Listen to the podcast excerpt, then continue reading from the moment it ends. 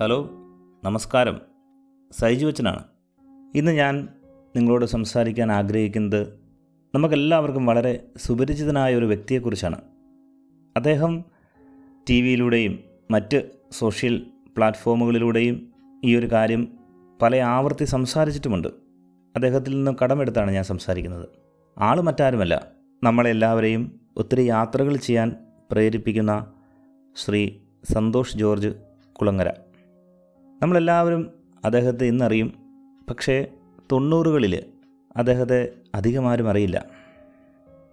ആ കാലഘട്ടത്തിൽ അദ്ദേഹത്തിന് വലിയൊരു ആഗ്രഹമുണ്ടായിരുന്നു. ലോകം മുഴുവനും യാത്രകൾ നടത്തണം എല്ലാ രാജ്യങ്ങളിലും പോകണം വെറുതെ പോയാൽ പോരാ. ഇവിടെയൊക്കെ പോയി താൻ കാണുന്ന കാഴ്ചകൾ അനുഭവിക്കുന്ന സംസ്കാരങ്ങളുടെ വ്യത്യാസങ്ങൾ ഇവയെല്ലാം ലോകം മുഴുവനും ഇത് കാണിച്ചു കൊടുക്കുകയും ചെയ്യണം. അതിനുവേണ്ടി അദ്ദേഹം ഒത്തിരി കാര്യങ്ങൾ ആ കാലഘട്ടത്തിൽ ചെയ്യുകയും ഒത്തിരി പ്രതിബന്ധങ്ങൾ അദ്ദേഹത്തിന് ഉണ്ടാകുകയും അതിനൊക്കെ തരണം ചെയ്ത് ആയിരത്തി തൊള്ളായിരത്തി തൊണ്ണൂറ്റി ഏഴ് ഒക്ടോബർ ഇരുപത്തേഴാം തീയതിയാണ് അദ്ദേഹം അദ്ദേഹത്തിന്റെ ആദ്യ വിദേശ യാത്ര നടത്തുന്നത്. ആദ്യ യാത്ര അദ്ദേഹം നമ്മുടെ തൊട്ടടുത്തുള്ള നേപ്പാൾ എന്ന് പറയുന്ന രാജ്യത്തേക്ക് നടത്തുന്നത്. കാരണം ഫ്ലൈറ്റിൽ പോകേണ്ട ആവശ്യമില്ല. കാശൊക്കെ ചുരുക്കി അദ്ദേഹം നമ്മുടെ കൊച്ചിയിൽ നിന്നും ഗോരഖ്പൂരിലേക്ക് ട്രെയിനിൽ യാത്ര ചെയ്യുന്നു. അതിനുശേഷം നിന്ന് പിന്നെ ബസ്സിലാണ് അദ്ദേഹം നേപ്പാളിലേക്കൊക്കെ പോകുന്നത്. സുനോലി എന്ന് പറയുന്ന ഒരു ഗ്രാമത്തിലേക്ക് അവിടുന്ന് വീണ്ടും നടന്നും ബസ്സിലുമൊക്കെ അദ്ദേഹം യാത്ര ചെയ്യുന്നു. വളരെ കഷ്ടപ്പെട്ടൊക്കെയാണ് ആ കാലഘട്ടത്തിൽ അദ്ദേഹം ആദ്യ യാത്ര നടത്തുന്നത്. മറ്റൊരു വലിയൊരു പ്രതിസന്ധി ഇദ്ദേഹത്തിന്റെ കയ്യിലിരിക്കുന്ന ക്യാമറയാണ്. ഇദ്ദേഹത്തിന്റെ കയ്യിലിരിക്കുന്ന വീഡിയോ ക്യാമറ. ഇന്നാണെങ്കിൽ നമുക്ക് ഡിജിറ്റൽ ക്യാമറയുണ്ട്. എന്തിന്? നമ്മുടെ മൊബൈലിൽ പോലും നമുക്ക് കാര്യങ്ങൾ ഷൂട്ട് ചെയ്യാം. അദ്ദേഹം പോകുന്ന ആ ഒരു കാലഘട്ടത്തിൽ വലിയ വീഡിയോ ക്യാമറകൾ ട്രൈപ്പോഡിലൊക്കെ വെച്ച് ഉപയോഗിക്കുന്ന വലിയ ക്യാമറകൾ നമ്മുടെ തോളയിലൊക്കെ എടുത്ത് വെച്ച് ഒരാൾ വളരെ ശ്രമകരമായി മാത്രം കൈകാര്യം ചെയ്യാൻ പറ്റുന്ന ഒരു കാലഘട്ടമാണ് അതുണ്ടായിരുന്നത്. അപ്പോൾ അദ്ദേഹവും മറ്റു ആൾക്കാരെയൊക്കെ കുറച്ച് എല്ലാ ജോലിയും അദ്ദേഹം തന്നെ എടുക്കാനായിട്ട് അതിനുള്ള ഹോംവർക്കൊക്കെ നടത്തി ഈ വലിയ ക്യാമറയും തൂക്കിയാണ് അദ്ദേഹം ഈ യാത്ര നടത്തുന്നത്. അപ്പോൾ നേപ്പാളിൽ ചെന്ന് കഴിഞ്ഞ് ഒരു ഗ്രൂപ്പ് ഉണ്ടായിരുന്നു ആ ഗ്രൂപ്പിന്റെ കൂടെ ഇദ്ദേഹവും യാത്ര നടത്തുന്നു. പക്ഷേ ഒരിക്കലും ഇദ്ദേഹത്തിന് മറ്റുള്ളവരുടെ ഒപ്പം എത്താൻ പറ്റുന്നില്ല. ഒരു സ്ഥലത്ത് നിന്ന് അടുത്ത സ്ഥലത്തേക്ക് പോകുമ്പോൾ ഇദ്ദേഹം വളരെ ലേറ്റാണ് കാരണം ഇദ്ദേഹത്തിന് എല്ലാ കാഴ്ചകളും ഒപ്പിയെടുക്കണം. അതിന്റെ ചരിത്രങ്ങൾ ചോദിച്ച് മനസ്സിലാക്കാനുണ്ട് അത് കുറിക്കാനുണ്ട്. അപ്പോൾ മറ്റുള്ളവരുടെ ഒപ്പം എത്താൻ പറ്റുന്നില്ല. എല്ലാവർക്കും ബുദ്ധിമുട്ടാകുന്നു ഇദ്ദേഹത്തിന് തന്നെ ബുദ്ധിമുട്ടാകുന്നു ആ രണ്ട് മൂന്ന് ദിവസത്തേക്ക് ആയപ്പോഴത്തേനും എല്ലാവരും മടുത്തു. അത് കഴിഞ്ഞ് അവർ ഒരു വലിയൊരു യാത്ര. അതിന് പോകാൻ റെഡിയായപ്പോൾ ആ ഗ്രൂപ്പിൽ തന്നെ ഉണ്ടായിരുന്ന ഒരു കോഴിക്കോടുകാരൻ രാജേന്ദ്രൻ എന്ന് പറയുന്ന ഒരാൾ പറഞ്ഞു താങ്കൾക്ക് വേണമെങ്കിൽ ഇവിടുന്ന് ഫ്ലൈറ്റിന് കാഠ്മണ്ഡുവിലേക്ക് പോകാം. പൊക്ര എന്ന് പറഞ്ഞ സ്ഥലത്തു നിന്നും കാഠ്മണ്ഡുവിലേക്കാണ് പിന്നീട് ഇവർ ബസ് യാത്ര ചെയ്യുന്നത്. അപ്പോൾ ഈ ബുദ്ധിമുട്ട് മനസ്സിലാക്കിക്കൊണ്ടാണ് എല്ലാവർക്കും ബുദ്ധിമുട്ടായതുകൊണ്ട് പറഞ്ഞു താങ്കൾക്ക് വേണമെങ്കിൽ അല്പം പൈസ കൂടുതൽ കൊടുക്കുവാണെങ്കിൽ ഫ്ലൈറ്റിന് പോരാം. അപ്പോൾ ഇദ്ദേഹവും തീരുമാനിച്ചു കാശ് പോയാലും വേണ്ടില്ല ഫ്ലൈറ്റിന് പോകാം. കാരണം മറ്റുള്ളവർക്കും ബുദ്ധിമുട്ട്.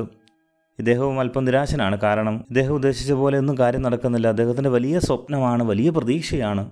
ഇങ്ങനെ ഷൂട്ട് ചെയ്യണം ആൾക്കാരെ കാണിക്കണം. പക്ഷേ ആദ്യത്തെ യാത്രയിൽ തന്നെ ഭയങ്കര മടുപ്പടിച്ചു. അദ്ദേഹം തീരുമാനിച്ചു എന്നാൽ പിന്നെ മറ്റുള്ളവരെയും ബുദ്ധിമുട്ടിക്കണ്ടല്ലോ. ഫ്ലൈറ്റ് ബുക്ക് ചെയ്യുന്നു. അദ്ദേഹം പൊക്രായിൽ നിന്നും ഫ്ലൈറ്റിൽ കയറുന്നു. അന്നേരം അദ്ദേഹത്തിന് ചെറിയൊരു പ്രതീക്ഷയുണ്ട്. വിൻഡോ സീറ്റിലിരുന്ന് ബാക്കി മുകളിലിരുന്ന് ഷൂട്ട് ചെയ്യാം. അദ്ദേഹം ഈ വലിയ ക്യാമറയും തൂക്കി പിടിച്ച് കയറി. പക്ഷേ അദ്ദേഹം നിരാശപ്പെട്ടു. കാരണം അദ്ദേഹത്തിന് മിഡിൽ സീറ്റാണ് കിട്ടിയത്. അദ്ദേഹം എയർ ഹോസ്റ്റസിനോട് ചോദിക്കുന്നുണ്ട് ഇരുപത്തഞ്ച് പേരുടെ ഒരു ഫ്ലൈറ്റാണത്. വളരെ പഴയക്കം ചെന്നൊരു ഫ്ലൈറ്റ്. ഫ്ലൈറ്റ് പറന്നു തുടങ്ങിയതിന് ശേഷം ഈ പറയുന്ന എയർ ഹോസ്റ്റസ് അദ്ദേഹത്തെ അടുത്ത് വന്നിട്ട് പറഞ്ഞു താങ്കളെ പൈലറ്റ് വിളിക്കുന്നുണ്ട്. അദ്ദേഹം തെല്ലൊന്ന് പേടിച്ചു. എന്നിട്ട് കോക്ക്പിറ്റിലേക്ക് ചെല്ലുന്നു. പൈലറ്റ് കാര്യം ചോദിക്കുന്നു എന്താണ്? സന്തോഷ് ജോർജ് കുളങ്ങര കാര്യങ്ങൾ പറയുന്നു ഞാനൊരു ടി വി പ്രോഗ്രാം ചെയ്യാൻ വേണ്ടി നേപ്പാളിൽ വന്നയാളാണ്. പക്ഷേ എനിക്ക് ഒത്തിരി ബുദ്ധിമുട്ടുകളുണ്ടായി. അവസാനം ഞാൻ ഈ ഫ്ലൈറ്റ് എടുത്തു. മുകളിൽ നിന്ന് ഷൂട്ട് ചെയ്യാമെന്ന് വിചാരിച്ചു പക്ഷേ എനിക്ക് മിഡിൽ സീറ്റാണ് കിട്ടിയത്. വിൻഡോ സീറ്റ് കിട്ടുമായിരുന്നെങ്കിൽ സന്തോഷമായിരുന്നു. ഉടനെ ഈ മെയിൻ പൈലറ്റ് ഇദ്ദേഹത്തിന്റെ പേര് രത്തൻ ലാമ എന്ന അദ്ദേഹത്തിന്റെ അസിസ്റ്റന്റാണ് ആ ഫ്ലൈറ്റിന്റെ ബാക്കി കാര്യങ്ങളൊക്കെ കൈകാര്യം ചെയ്യുന്നത്. ഇദ്ദേഹം ഹെൽപ്പ് ചെയ്യുന്നതേ ഉള്ളൂ. ഇദ്ദേഹം സന്തോഷ് ജോർജ് കുളങ്ങര എന്ന് പറയുന്ന മനുഷ്യനെ പിടിച്ച് സൈഡിലിരുത്തി കോക്പിറ്റിൽ തന്നെ. താങ്കൾക്ക് വിരോധമില്ലെങ്കിൽ ഇവിടെ ഇരുന്നുകൊണ്ട് ഷൂട്ട് ചെയ്യുക. അദ്ദേഹത്തിന് വളരെ സന്തോഷമായി. അദ്ദേഹം വീണ്ടും ക്യാമറ ഓണാക്കുന്നു ആ വിൻഡോയിലൂടെ അദ്ദേഹം നേപ്പാളിന്റെ പ്രകൃതി ഭംഗി മുഴുവനും ഇങ്ങനെ ഒപ്പിയെടുക്കുകയാണ്. ഒരു മൂന്നാൽ ദിവസം നാല് ദിവസത്തിന് ശേഷമാണ് അദ്ദേഹത്തിന് ഇങ്ങനെയുള്ള ഒരു ഭാഗ്യം ലഭിക്കുന്നത്. മുകളിൽ നിന്ന് നല്ല മനോഹരമായ വിഷ്വൽസ് അദ്ദേഹം എടുക്കുന്നു. അതോടൊപ്പം തന്നെ ഈ പൈലറ്റ് ഈ രത്തൻ ലാമ അദ്ദേഹത്തിന് ഓരോ കാര്യം പറഞ്ഞു കൊടുക്കുകയാണ്. അതാണ് ഇവിടുത്തെ പ്രാചീനമായ ക്ഷേത്രം. നിങ്ങളങ്ങ് ദൂരെ ഒരു ഗ്രാമം കാണുന്നില്ലേ? ആ ഗ്രാമമാണ് ഗൂർഖാലാൻഡ് താങ്കളുടെയൊക്കെ നാട്ടിൽ ഗൂർഖമാരുണ്ട്. അവർ ഈ ഗ്രാമത്തിൽ നിന്നാണ് വരുന്നത്. ഞങ്ങളുടെ രാജാവിന്റെ കൊട്ടാരം. അങ്ങനെ ഓരോന്നും പറഞ്ഞു കൊടുക്കുന്നു അതിന്റെ ചരിത്രം പറഞ്ഞു കൊടുക്കുന്നു. ചില വിഷ്വൽസ് കൃത്യമായി കിട്ടാത്തത് കൊണ്ട് ഈ പൈലറ്റ് തന്നെ ഈ ഫ്ലൈറ്റ് അല്പം ചരിച്ചു കൊടുക്കുന്നു. അങ്ങനെ ഈ ഇദ്ദേഹത്തിന് വളരെ ഫേവറബിളായിട്ട് ഇദ്ദേഹം പെരുമാറുകയും അങ്ങനെ സന്തോഷ് ജോർജ് കുളങ്ങരയ്ക്ക് വളരെ സന്തോഷമാവുകയും ചെയ്യുന്നു. കാഠ്മണ്ഡുവിൽ ഫ്ലൈറ്റ് ലാൻഡ് ചെയ്യുന്നു. സന്തോഷ് ജോർജ് കുളങ്ങര എല്ലാവർക്കും നന്ദി പറഞ്ഞ് രണ്ട് പൈലറ്റുമാർക്കും ഹെയർ ഹോസ്റ്റസിനും നന്ദി പറഞ്ഞ് ഇറങ്ങാൻ തുടങ്ങുമ്പോൾ രത്തൻ ലാമ പറഞ്ഞു താങ്കൾ പോകരുത് താങ്കൾ താഴെ ഒന്ന് വെയിറ്റ് ചെയ്യണം. ഏതാനും നിമിഷം വെയിറ്റ് ചെയ്തപ്പോൾ പൈലറ്റുമാർ രണ്ടുപേരും ഇറങ്ങി വന്നു. എന്നിട്ട് രത്തൻ ലാമ തന്റെ സഹ പൈലറ്റിനോട് ജൂനിയറായിട്ടുള്ള പൈലറ്റിനോട് പറഞ്ഞു ഒരു ക്യാമറ കൊടുത്തിട്ട് പറഞ്ഞു ഞങ്ങളുടെ രണ്ടുപേരുടെയും ഒരു ഫോട്ടോ എടുക്കണം നമ്മുടെ ഫ്ലൈറ്റ് ബാക്ക്ഗ്രൗണ്ട് വെച്ചുകൊണ്ട്. കാരണം ഇദ്ദേഹം പറഞ്ഞനുസരിച്ചാണെങ്കിൽ ചിലപ്പോൾ നാളെ ഇദ്ദേഹം വലിയൊരു മനുഷ്യനായേക്കാം. ഇദ്ദേഹത്തെ നാളെ ലോകം മുഴുവൻ അറിയുന്ന വലിയൊരു യാത്രികനോ അല്ലെങ്കിൽ മറ്റൊരു വ്യക്തിയോ ആയി മാറിയേക്കാം. കാരണം ഇദ്ദേഹം ഒരു ക്യാമറയും പിടിച്ചുകൊണ്ട് ലോകം കാണാൻ ഇറങ്ങിയേക്കുകയാണ് ഒരു പക്ഷേ നാളെ നിങ്ങൾ ലോകം അറിയപ്പെടുന്നൊരു വ്യക്തിയായേക്കാം അങ്ങനെയാണെങ്കിൽ അന്ന് എനിക്ക് പറയാം ഇദ്ദേഹത്തിന്റെ ആദ്യ യാത്ര ഞങ്ങളുടെ ഫ്ലൈറ്റിലായിരുന്നു. ആ ഓർമ്മയ്ക്ക് വേണ്ടിയിട്ടൊരു ഫോട്ടോ നമുക്കൊന്നിച്ചെടുക്കാം. ഫോട്ടോ എടുത്തു അദ്ദേഹത്തിന്റെ ചുമരിൽ തട്ടി അഭിനന്ദിച്ചു. എല്ലാ ആശംസകളും നേർന്നു.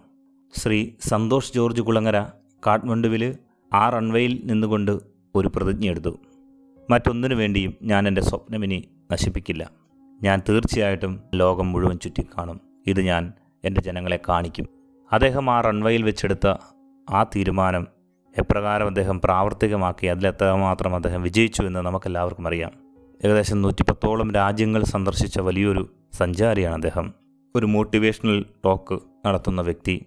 അതോടൊപ്പം തന്നെ സഫാരി എന്ന് പറയുന്ന വലിയൊരു ചാനലിന്റെ ഫൗണ്ടർ മാനേജിംഗ് ഡയറക്ടർ ഇതിനൊക്കെ ഉപരിയായിട്ട് ബഹിരാകാശത്തേക്ക് വിനോദ സഞ്ചാരം നടത്തുവാനായിട്ട് മനുഷ്യൻ തയ്യാറെടുത്തുകൊണ്ടിരിക്കുകയാണ്. വളരെ ചുരുക്കം കുറച്ച് ആൾക്കാർ ഇതിനകത്തുണ്ട്. ഇന്ത്യയിൽ നിന്നുള്ള ഏക പ്രതിനിധിയാണ് നമ്മുടെ പ്രിയപ്പെട്ട സന്തോഷ് ഈ മനുഷ്യന് അതായത് സന്തോഷ് ചേട്ടായിക്ക് ഒരു സ്വപ്നതുല്യമായ ഒരു യാത്രയും കൂടെ നടത്താനുണ്ട്. ഒത്തിരി യാത്രകൾ ഇനിയുമുണ്ട് അദ്ദേഹത്തിന്. എങ്കിലും അദ്ദേഹം മനസ്സിൽ കൊണ്ടു നടക്കുന്ന ഒരു യാത്രയുണ്ട്. അത് ഒരിക്കൽ കൂടി നേപ്പാളിലേക്ക് പോവുക. എന്നിട്ട് ഈ രത്തൻലാമയെ കണ്ടുപിടിക്കുക. എന്നിട്ട് അദ്ദേഹത്തോട് പറയണം താങ്കൾ വർഷങ്ങൾക്ക് മുമ്പ് എന്റെ ചുമരിൽ കൈയിട്ട് പറഞ്ഞു ഒരുപക്ഷെ താങ്കൾ നാളെ വലിയൊരാളായേക്കാം. വലിയൊരാളായോ എന്ന് എനിക്കറിയില്ല.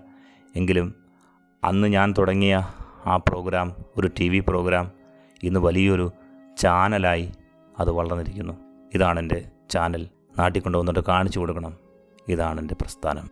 സ്നേഹമുള്ളവരെ സന്തോഷ് ജോർജ് കുളങ്ങര തന്നെ പല ആവർത്തി പറഞ്ഞിട്ടുള്ള ഈ സംഭവം ഞാൻ ഇപ്പോൾ ഒരിക്കൽ കൂടി എന്റെതായ രീതിയിൽ അവിടെ അവതരിപ്പിച്ചത്. രണ്ട് രീതിയിൽ നമുക്കിതിനെ ചിന്തിക്കാം.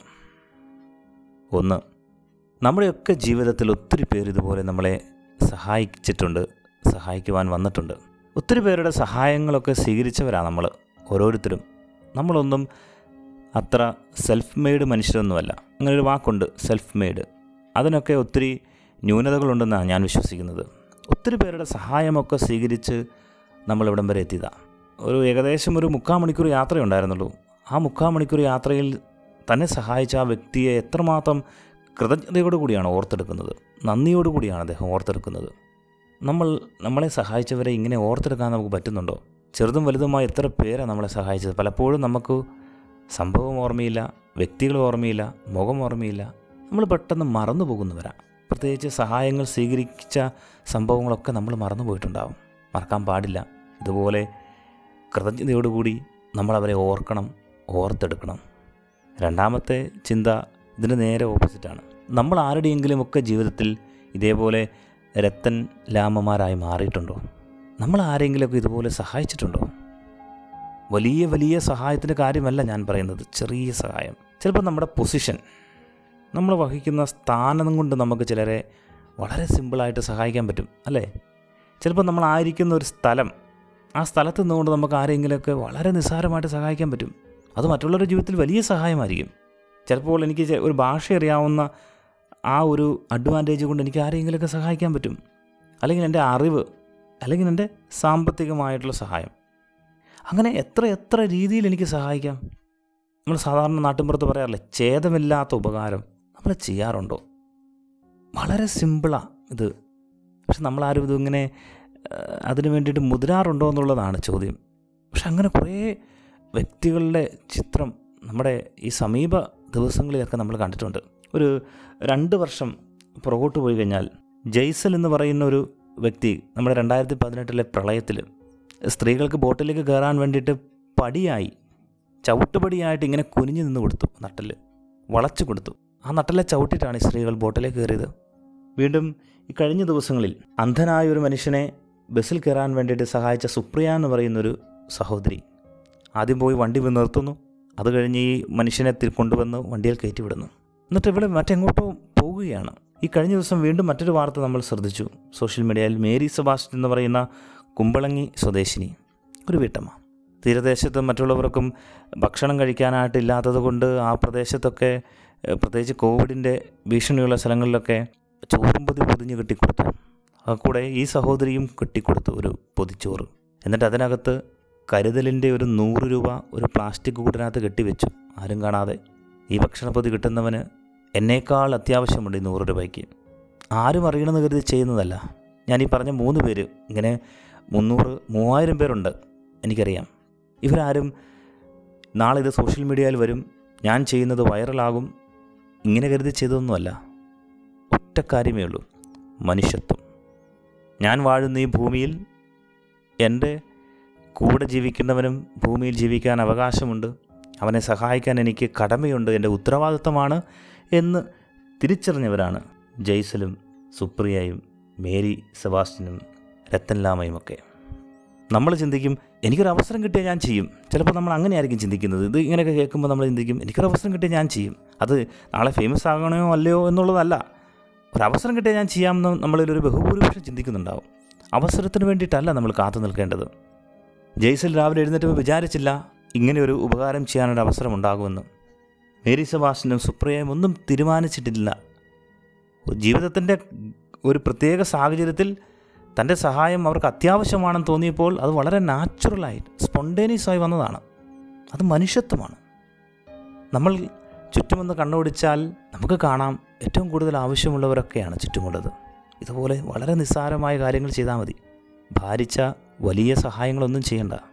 നമ്മളിരിക്കുന്ന പൊസിഷന്റെയും നമ്മളായിരിക്കുന്ന ഇടത്തിലും നമ്മുടെ അറിവോ കഴിവോ വെച്ച് നിസ്സാരമായ ചില സഹായങ്ങൾ മറ്റുള്ളവരുടെ ജീവിതത്തെ മാറ്റിമറിച്ചേക്കാം. അതുകൊണ്ട് മറ്റൊരു അവസരത്തിൽ ഇങ്ങനെ ഒരു കാര്യം ഞാൻ സംസാരിക്കാനോ മറ്റെവിടെയെങ്കിലും ആശയം പങ്കുവെക്കാനോ ഇരിക്കുമ്പോൾ രത്തൻ ലാമയ്ക്കും ജയ്സലിനും സുപ്രിയയ്ക്കും മേരി സബാസിനുമൊക്കെ ശേഷം ഞാൻ പറയുന്ന ഉദാഹരണം എന്നെ ശ്രവിക്കുന്ന താങ്കളുടെ പേരായിരിക്കട്ടെ. താങ്കൾ ചെയ്ത ആ വലിയ സേവനമായിരിക്കട്ടെ. താങ്ക്